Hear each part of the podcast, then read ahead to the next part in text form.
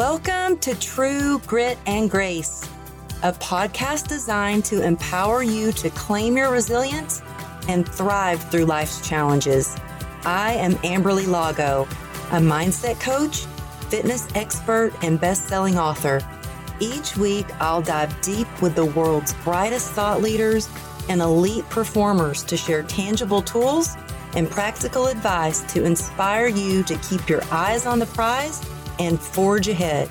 So get ready to conquer your fears, heal any trauma, lead with your heart, and elevate your life with grit and grace.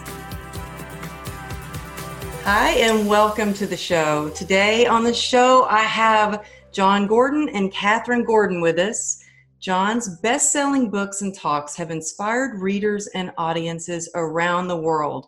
In fact, he has authored 23 books, including eight bestsellers, and of course, my favorite, his new book that he co authored with his wife, Kathryn, um, that I can't wait to talk about.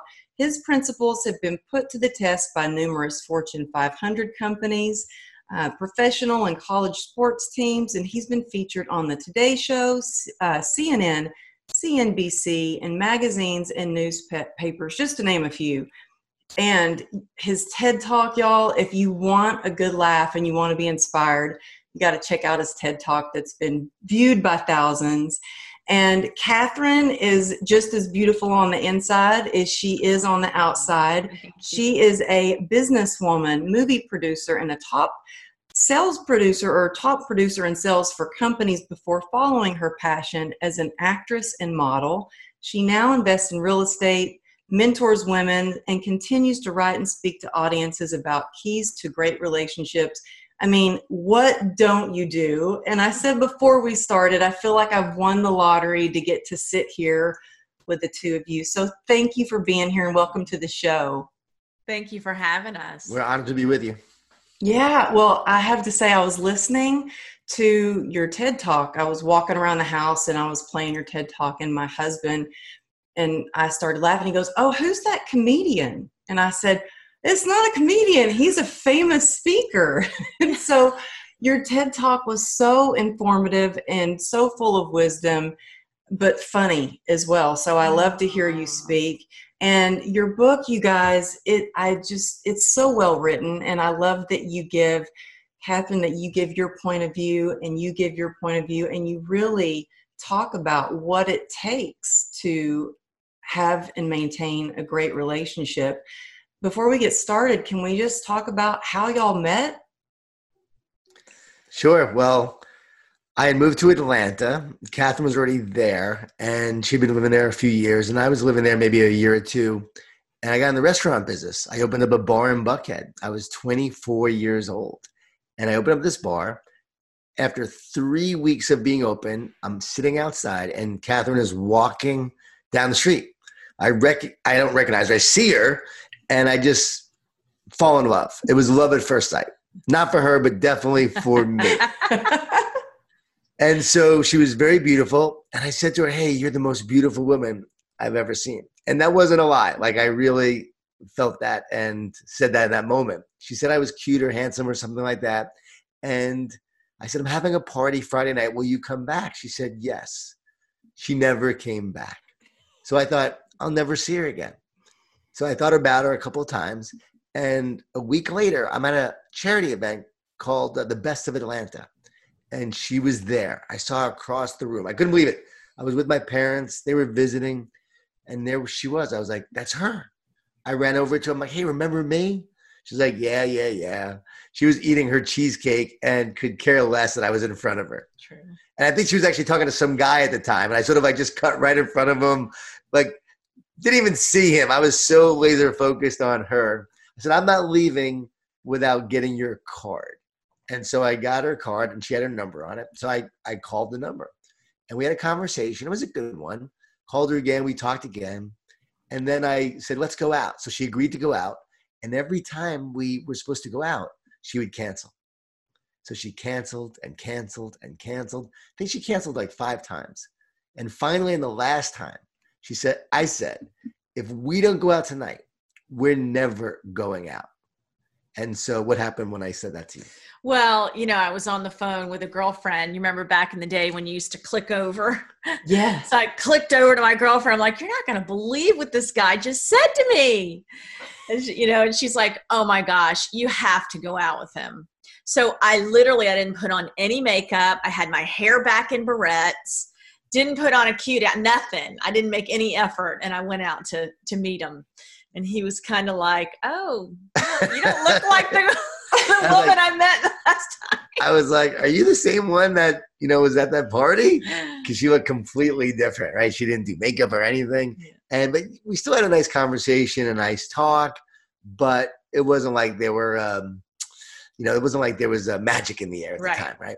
And so she went away with her friends that weekend and they were talking about her life and she was trying to simplify her life she was dating all these i was dating like a list of you know guys you know back in the your 20s your early yeah. 20s and so i decided i was going to simplify my life and so i'm talking to my girlfriends and we're going through the list and i'm marking all these people and, and she's dating like really successful guys older guys flying her all these places, you know, the lifestyles of the rich and famous. And I'm like driving this beat up Nissan Sentra. I'm 24 years old and so I was like the he first guy. He wasn't even on the list. Yeah, well, I thought I was eliminated, but I didn't even make the list. so she said, I want to simplify my life. And so she simplified. I didn't make the list. She gets back home, and to this day, she doesn't know why, but but Kathryn called me. I think it's a God thing. Yeah. yeah. I just I called him and I was like, I'm home. And the next Aww. thing you know, he's at my door and he comes in and we stayed up all night long talking about God. I mean, really, we could have been doing anything. No right. making out, no nothing. I just it was God. We just talked about God. We were both very spiritual, not religious at all or anything like that, but we just at the time very spiritual. We just talked about God and our our journeys and it was just a really cool conversation and there was a definite connection at that time. Yeah. It was just wild. Like the fact that she would call me and say I'm home, even though I wasn't even on the list. Mm-hmm. And I just went over there and I'm like, all right, I'm coming over. And mm-hmm. we've been together ever since. Yeah. Oh, I love that story. It, it's so similar to the story of my husband and I, who he kept bringing me, like, well, actually, I might get in trouble for saying this, but, you know, I was saying before we started the interview, he was a cop. And so he would actually pull me over, like lights and sirens. hilarious. And it got to the point where I would see the lights, and I used to pull over, and it'd be him, and he'd be like, "Hey, you know, I'm probably going to get in trouble for saying this." But then I got to where I was like, "Oh, he's got the lights on again," and I would just go and not stop, and people would be like, "Oh my God, look at that girl running from the cops!" But then he would bring me flowers, and then he would bring me these huge bouquets of flowers and i would just nope i was so focused on my career and you know i had a daughter i was a single mom i didn't want any distractions and and it was finally when he left me one rose on my truck on the windshield with a note and i was like okay and then my granny said why don't you give the cop a chance? And so i was like okay so I now i still tell my i still tell my husband you better thank granny for telling me to That's give you right. a chance but we had you know a connection as well and i love that when you talk in your book about connection and you talk about the principles of how to make a relationship work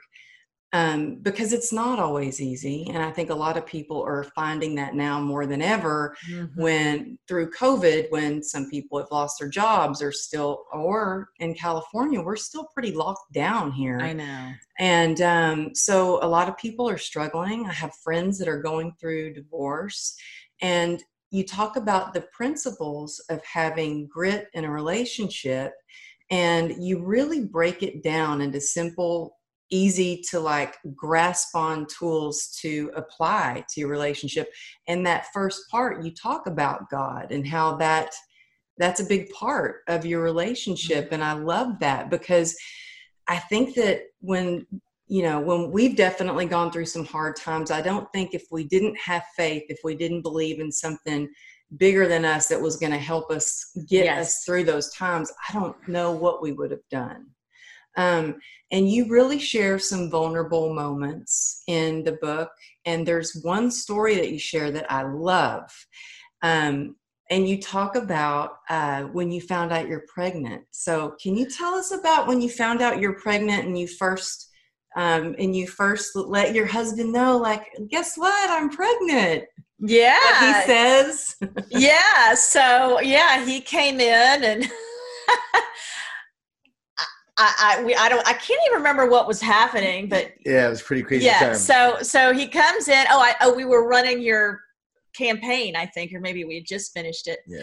And he comes in and, you know, just kind of moping around, you know, doing whatever. And I was like, um, we're pregnant. He's like, what are you talking about? We're pregnant. I'm not ready. I'm like, you better get ready. you better get ready. so then he says, well, we're in Lamaze class and he just was not focused. He wasn't into it you know he was just you know halfway concentrating and paying attention I was like 27 years old. And i was just like oh my gosh you're just not into this. And he was like honey it's okay. I'll be good on game day. Like game day? Who says that? Who says that but I really was good on game day. I did a good job on game day. See, I was I was an athlete, and so I was never great in practice, but I always played really well in games. So to me, this was just practice. But when the pressure was on, I would be good on game day. So that's what well, I said to her. I love that. And you know what? I can tell that you are really good under pressure because with your TED talk, you had two hours to well you didn't really even have a chance to prepare. It was like a last minute thing. Can yeah. you come do this ted talk? And you showed up in a suit and gave one i i don't know it may be my favorite ted talk ever. Oh. i mean it's unbelievable. I'm like oh my gosh i cannot yep. believe you just got up there on that infamous red circle and delivered a talk like that. It wasn't even planned. I literally landed. I was supposed to speak the next day at this education conference but they were doing a TED conference the day before. And when I arrived, they said one of their speakers had canceled. Would you want to speak? And as we're driving to the hotel, I said, nah, because I had just spoken to the San Francisco 49ers the night before. And so I was yelling and and and really being um, you know motivational with the speakers and talking to the coaches and I know these private meetings with the different coaches as well that were asking my advice. So I was really like I it's draining. And, it's like- and then I had four hours sleep, you know, flying from the West Coast back to the East Coast. So I was exhausted. And I said, nah, I don't, I don't want to do it. And then as we're driving, I really heard the words, Isn't this your mission? Isn't this your vision of, of reaching mm-hmm. people? So I said, How many people are going to be there? And they said 400. I said, Okay, I've got to do this. So I literally said, Okay, I'll do it. We ran to the hotel. I changed into a suit. I wasn't even wearing a suit. Changed into the suit and then went right to the event and gave the TED talk right there. So it wasn't even two hours. I think it was probably like an hour. Didn't plan it. I winged the TED talk of talking about grit. You know, I talked about right and and um, the secrets to the surprising secrets to success and so forth. Grit was part of that, and um, individual grit at the time, and gave that talk and yeah. it was one of those uh, one of those rare moments but but it was game day and had to had to had to perform just but we have to be honest like my performance on our game day of the birth pales into comparison to Kathryn's performance about what she did. First child, no drugs, all natural, all natural childbirth. And that was, I'll never forget, that was challenging. She deserves uh, more than a medal. It was so hard. Yeah, it you know, it's interesting. I did the first one, same thing. No no meds. I didn't I wanted to like do it all natural, but right. the second time around with my husband, she was so big she was breech and she got stuck. So I had to have a cesarean and I don't think my husband, he was all excited that we planned this cesarean and I cried. I was like, that's going to be just such a hard recovery. And I was upstairs crying, and he was downstairs with my oldest daughter, like doing high fives, like, yeah, we're going to schedule it. We're going to do this and that. and when we in the hospital, as they, you know, he looked beyond the curtain to see what the doctors were doing, and he could see what they do during a cesarean. He was like, he almost fainted. Right. And he was like, okay, maybe this isn't what I expected. Yeah. yeah. But he has always shown up. He's like you, Jon. He has shown Aww. up when the going gets tough. He really he's he's a hero. In fact, today's my dad's birthday, and um, he talked to my dad. Then my dad gets on the phone. He said, "I just love him." He said, "You know, it's so nice that I don't have to worry about you. That your husband." I know he's good. And I said, Yes, he is. I said, He's a handful. And my dad said, But he's worth it. And so I, lo- I, lo- I, love hearing that. My, my dad was a police officer. Yeah. And so we, we know how great police officers are. And, and there are a lot of, a lot of great men and great women that are, are doing that work. Yeah. Oh, I didn't realize your dad was a police officer. New York City, undercover narcotics. Yeah. Wow. Yeah. Wow. And I'm so sorry to hear. I know you lost your dad and it wasn't that long ago. So sorry. About, yeah, three years ago. My mom, uh, you know, 14 years ago now. Yeah. Your mom and dad, yeah. you know, years even before that. Yeah, you've definitely gone through some ups and downs and and really what I think is hard in a relationship is when you know you're used to being doing certain things together and healthy and strong and then when something happens and you feel like the rug's kind of pulled out from underneath you and one of you struggling and i know you struggled for a while and you've been in glamour magazine for for interviews and talked a lot kathryn about my um, breast implants yeah, yeah.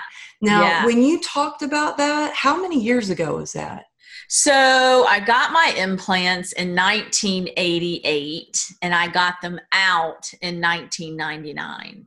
But was it really talked about back then? Because now it's very much talked no. about. But I didn't well, think when you I mean, were sharing it. Yeah, no, I mean it wasn't talked about. I mean everybody in my town was were definitely getting it done. I mean all my girlfriends. So that part, um, you know, was was happening. But the problems with implants were not talked mm-hmm. about.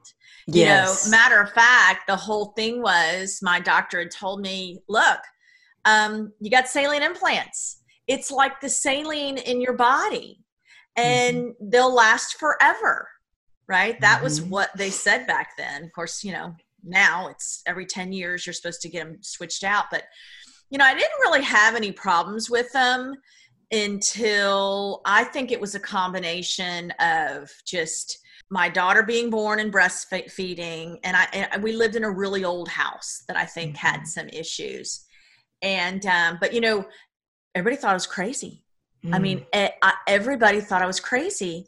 And um, I would beg Jon to come home from law school. He was in law school at the time and go to yet another doctor to get more tests. And then every time I'd come home, nobody could see anything. You couldn't see anything in the x-rays because I also had like a, a real heaviness in my chest and it, it was like a scratching. It was hard to explain. Like it almost felt like, you know, itching from the inside out. Mm. And then I would get like this pain down my arm. There was just a whole series of things, and you might have seen that if you. I don't know if you saw the monsters inside me video. No, I didn't. That's a that. good. That's a good one to see. I think it's still on. Um, yeah uh, what do they call that on demand um, oh. it's monsters inside me in my mine is um, i think it's called oh, something. oh wait i have seen that that series and i've seen that it's undiagnosed like yeah so my yes. they did a story on, on that oh, yeah and i think i that think out. that yeah i think out of all the things i've done all the documentaries the magazines everything that was a little bit later on so it was very comprehensive mm. and you know kind of shares from the beginning to the end so that's a good one to watch and she, and she, went on the montel williams show at the time which was a oh, really oh, way back when way yeah. back when but that was like the big show at the time and, and shared and she was like one of the first people to be talking about this one of the first women to talk about the problems with breast implants mm. because when they came out and they examined them and they looked at them and they sent it to the lab for for an analysis, it came back as being very infected with mold, right? Yeah. Well, Aspergillus niger. Yeah. yeah. And so what was inside of her, what was inside of those implants should have killed her. Yeah. The doctor said, like, if this would have ruptured, you would have been dead. Like Yeah. you would have died. So the moment. the the scientist that they had sent my implants to get tested, an independent scientist, had actually wanted to talk to me. He called me on the phone and he just said, I just I just need to talk to you. I need to hear your voice because Wow.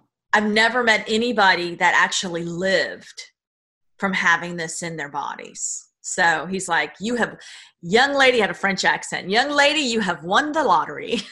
Wow. yeah. And I sure felt like a jerk after we found all this out because I wasn't very supportive when she was going through this, which is what we wrote about in the book, and how like she was going from doctor to doctor, and they were saying, you know, it's in your head, you're fine. And so we started to think that it was all psychosomatic, that there really was nothing wrong. And so very frustrating. Again, I think I'm 28, 29 years old. We have a daughter, a lot of pressure, stress. I also had a restaurant that I was, you know, trying to make successful. And so here I am going to law school, the restaurant, again, a, a child, another one on the way, newly married. And then my wife is now sick. And you don't want your wife sick. You want her to be healthy. And I'm dealing with all that. And I wasn't mature enough to be able to handle it. And I did not handle it well. And I was not a great support at all. I look back, I'm like, man, you were definitely a jerk. You were Yeah. a young jerk who didn't know how to treat your wife at the time and really take care of her. And so I do now, but I didn't yeah, then. he's been paying for it ever since, so don't worry. yes, that's true. That is true.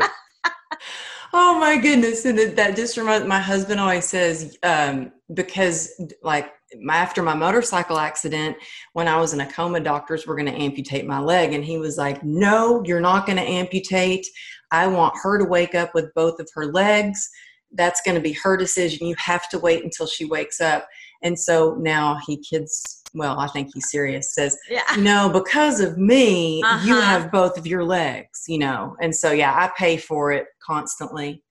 Now, can I ask you, how did that happen? That they would actually say you needed to, to amputate your leg, but then you didn't have to. Well, I had, it was basically crushed. It was like, they described it as like a war wound. It wasn't broken. It was, it was crushed. If you see the x-rays, it was like shattered into pieces. My femoral artery was severed. Um, I had compartment syndrome. So my leg was basically imploding. And so um, I had a 1% chance of saving it. Wow. And so when I woke up, when they could get me stabilized enough, I woke up out of a coma and they said, You've got a 1% chance. And I said, Great. Well, then I still have I a, got chance. a chance.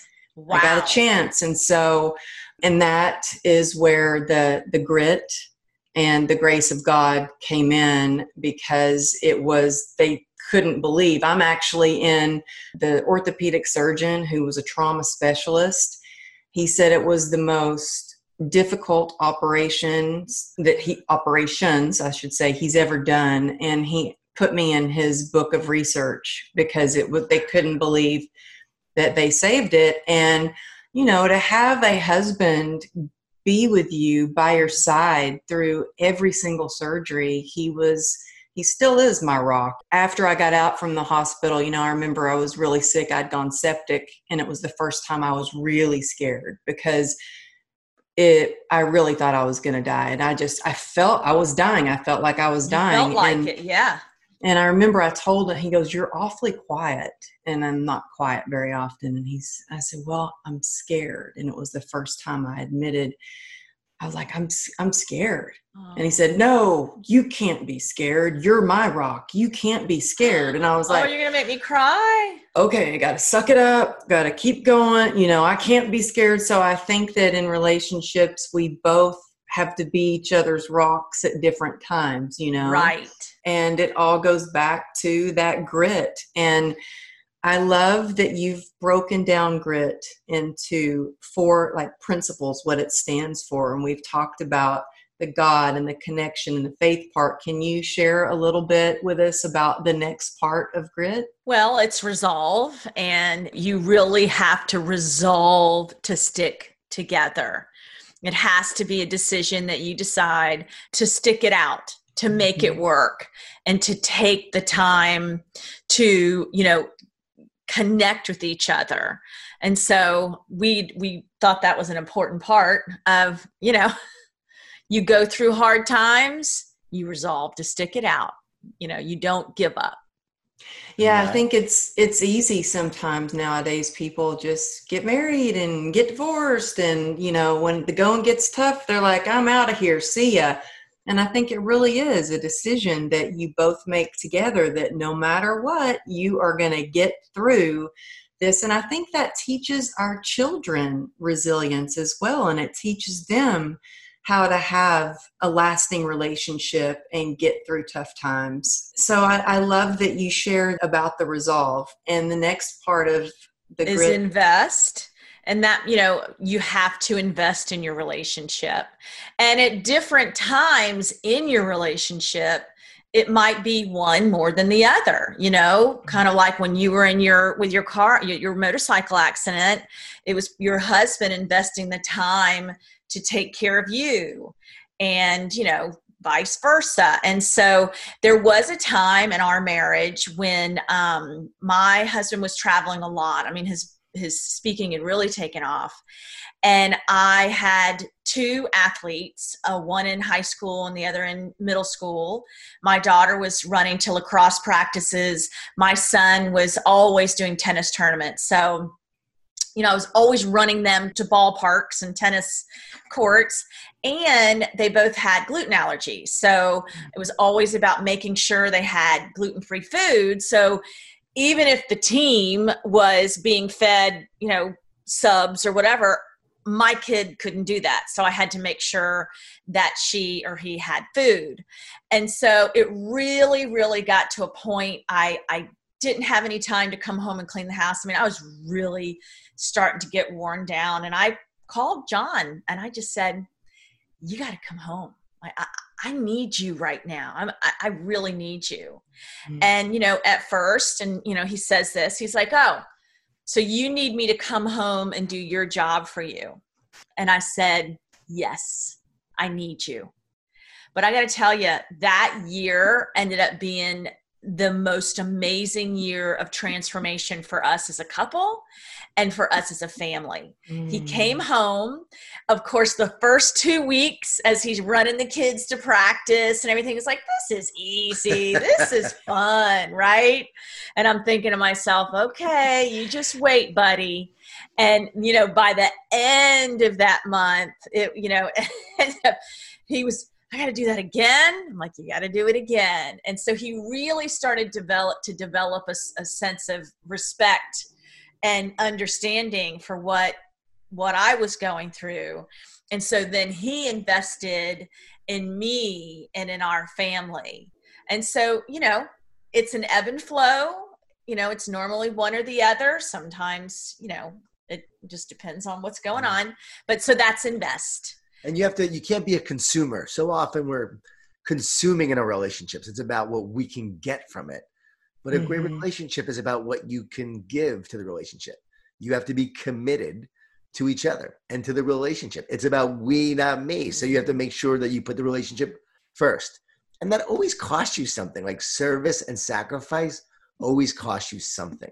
Mm-hmm. but you have to give that up to make the team better and to make your spouse better. Mm-hmm. and so commitment is a big part of that and it's a big part of the investment you need to make in the relationship. And then you have to do it together. That's the t.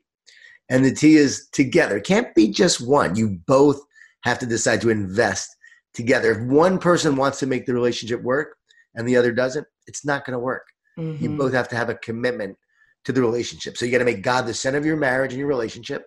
You got to make sure that you have resolved to stick it out through the process and through the years together, you're investing in the relationship and in each other. and then you're doing it together. And that commitment together is what builds a strong relationship over time. Mm. Easier said than done, I have to say. no, right. I mean it's it, it is an ebb and flow. Would do it. Right. Yeah, yeah, and and there is a lot of change and, and ex- i just relate to what you're saying so much i mean i remember you know when my husband was studying to take the lieutenant's test there was a lot of me doing stuff. He was so focused on making lieutenant and you know i was in the middle of my career and we had a new baby and and sometimes it can feel a little lonely when one person is so laser focused on their job.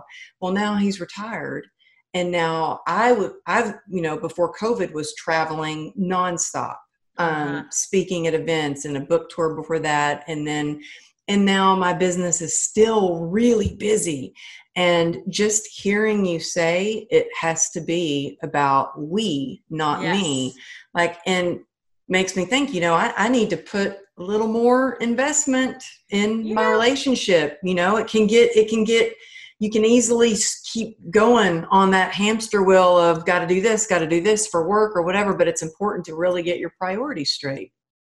And that's that where that emotional maturity comes in. I mean life happens. Mm-hmm. so it's really about being able to sit back and take a look like you just said and think oh you know maybe it's time for me to do that. And i think what happens a lot of times in relationships is there's not that level of understanding and willingness and commitment you know it's my job's more important than your job mm-hmm. it's the competing you can't compete you're on the same team and i think when you really you know can cut come at your marriage like that oh my goodness, it's life changing, right? I mean, it's you're supporting each other. And that's where the communication comes in, where you talk to each other and say, you know what?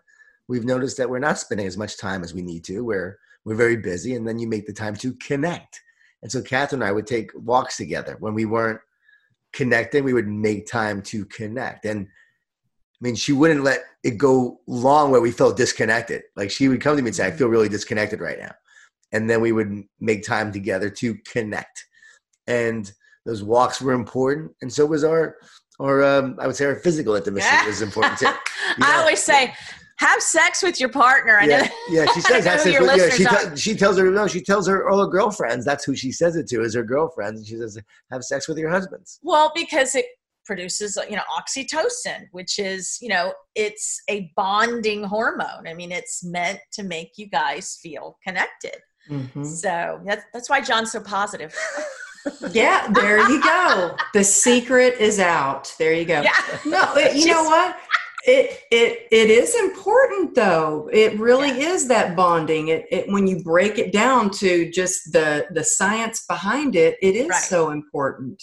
Yeah. And I'm glad that you know uh, my husband will come to me and say, "I don't feel connected," or "I need you," or "I need attention." But you know, it's also with COVID, the whole change and just getting the, you know, I moved from my office to my home office, and we have a 12 year old doing homeschool right now downstairs. Uh-huh, and uh-huh. as you were explaining about making the lunches, I go in between Zooms and I like, I'm the new lunch lady for school. Yes. I'm making the lunch, and then it's like important to spend time and invest in your your marriage too or your partner too. So i'm so glad that you're bringing that up.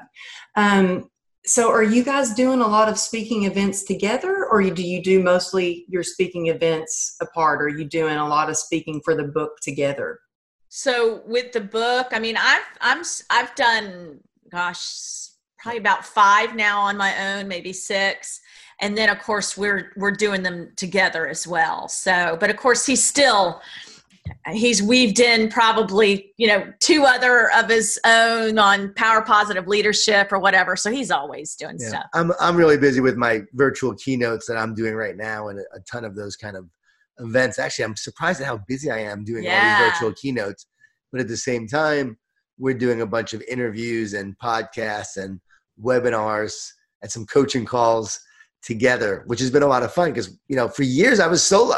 Yeah. Mm-hmm. I was a solo act, and now we're we're doing things together. I'm watching Kathryn do her thing, and she's been invited to now speak at a bunch of different events, of women's events. So that's been exciting to to get those requests and those invitations. So they haven't happened yet, but those speaking engagements are you know post as we come out of COVID, she's going to be doing a lot of those kind of events as well. So it's it's great I to see her, uh, her, her, yeah, her share her message, and she has such a great message for for both men and women, but you know, especially these women's groups that where she can counsel women, give them great advice, help them through these tough times and give them the support they need. It's it's really great to see because everyone needs it. And I love to talk to guys about, you know, I'm having leaders who have read my all my other books now read this one and they're like, wow, I, I see the personal side of you, but I, I really like this book. I love how raw and honest you were.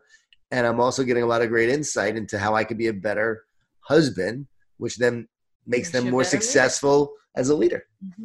Yeah. And I love that you can do so many things together. When I first launched my podcast, I wanted the first episode to be with my husband. I was really trying to talk him into it. I was like, come on, honey, do the first episode with me. He's like, no, no, no, that's your thing. That is your thing. Yeah. But but he did do one interview with me and it really shifted my perspective and I had more compassion for what he went through during what I thought was hard for me. And I realized how hard that time and when I was going through all those surgeries were from him. Wow. Or for him, it gave me that perspective to hear him talk about it. And I think it's very healing when you can talk about something. I think that it must really strengthen your marriage to get to share these things um, with others. Have there been any moments that you're like, oh no, we don't want to talk about that, or any times where you're like, maybe I shouldn't have shared that vulnerable moment because now people are asking about it?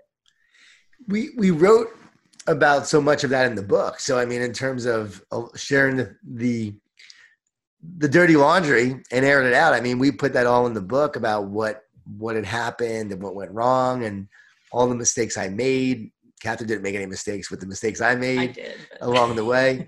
you know, I, I, think we've shared a lot of that. So uh, I think in terms of of doing that, it's almost like uh, there's nothing else we would feel uncomfortable talking about. But we do wonder, like, should we talk mm-hmm. about sex? Like, should we talk about how that's important for a relationship? Should we talk about, you know, how deep should we go into this different topics and different issues and different challenges? So I did question, like, you know, I don't mind sharing about my life and my story. I'm an open book. And, you know, that's really kind of how the book came about is I was started to run into a lot of my friends that were still home with kids. My two had gone off, so I was empty nesting and you know, they still had kids at home and they were in that stressful time that I remember, it was a hard time. Some of them were talking about splitting up with their husbands or so I found myself standing in the produce aisle of my grocery store really sharing my experience to say like you're not alone. Mm. It's okay. And if you can get through this and maybe giving certain tips depending on what their specific situation was. And so for me, it was easy to share. Jon has grown a lot and changed so much from the person he was in the beginning. And so, I mean, we, we did kind of ask each other, you know, you think people are going to take this okay? Because, you know, the good news is, is he is who he is now and he's not that person but he did do those things and so it was something we talked about right yeah. but we knew that we it was a god thing. We mm. knew we had to get this message out and the truth so that we could show couples you can go through a lot but if you are committed to this relationship you can make it work. And basically if we can do it, if we can stick it out and stay together and have such a great relationship now, it's possible because right. the grass isn't always greener. And the mistakes I made were when I was, you know, 30, 31, and I'm now almost 50. And so I've changed so much. And so for me, sharing your your past and your mistakes, I think it lets people know that you're real and that you're not perfect. And I think people connect more yeah. to you in your mm-hmm. brokenness, in your flaws. I think people expected this book to be like, oh, they're this perfect couple, and Jon's this great writer, and he has all this success with his books and speaking. And now they're writing this book about how you can be great too in your relationship. And I think now people are reading it and they're going, wow, we're getting so many emails yeah. thanking us yeah. for being real, for being raw, for sharing the truth, for not sugarcoating, for telling it like it is. And in doing that, I think people are connecting it connected to it more and they're realizing, okay, like, God, like they're like us. Like we have these same problems. Everyone has problems in their relationships. Everyone has to work on something, right? Mm-hmm. And so are we getting better together? And no one's perfect. So what are we working on? And this is a great conversation starter. And if you have a great marriage, people are reading it who have a great marriage. They're saying, wow, we got this one thing that we're actually doing now. Yeah, that's been really interesting. You know, it's of course wonderful to get the emails and calls from, you know, young couples or couples with small children but what's really intriguing it's for me is to get the messages from couples that have been married 50 years that are like i'm so excited to read this book and i'm i'm kind of thinking like you could probably you know but but that's because you could write it. it's it's not about that. It's really just about everybody has issues. And so it's been really neat to see these couples that have these long-term relationships they're lifelong learners.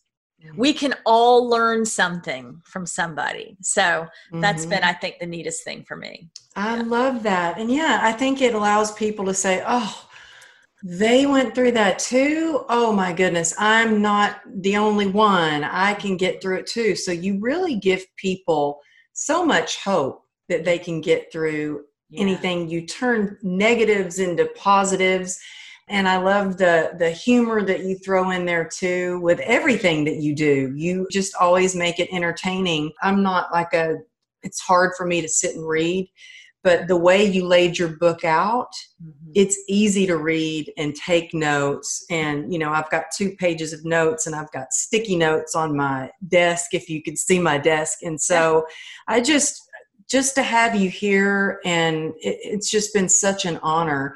And there's one thing i like to always ask my guests and i'd love for you to give me your definition of it. And it's what is your definition of resilience? I thought you were going to ask me my definition of grit but um, re- resilience is grit no it's never it's no i'm just thinking for a second it's it's never given up it's the ability to continue to move forward through failure, rejection, adversity, and obstacles. But in terms of grit, I want to say what drives grit because I think this is really powerful since this is the True Grit and Grace podcast. I think it's about the fact that grit is inspired by vision and purpose. If you can see it, you keep on working towards it. If you have a purpose, you don't give up because of what you do. You get you, you give up because you forget why you do it, mm-hmm. and so you remember your why, and that keeps you going. So the vision and purpose is key. Grit is, is it, grit's fueled by optimism and belief. And so if you have this optimism and belief, you keep on moving forward. It's powered by faith and hope. And so when fear sets in, we have faith, and faith helps us overcome our fear. So we continue to move towards the vision that we have, the purpose that we have. And then it's driven by love.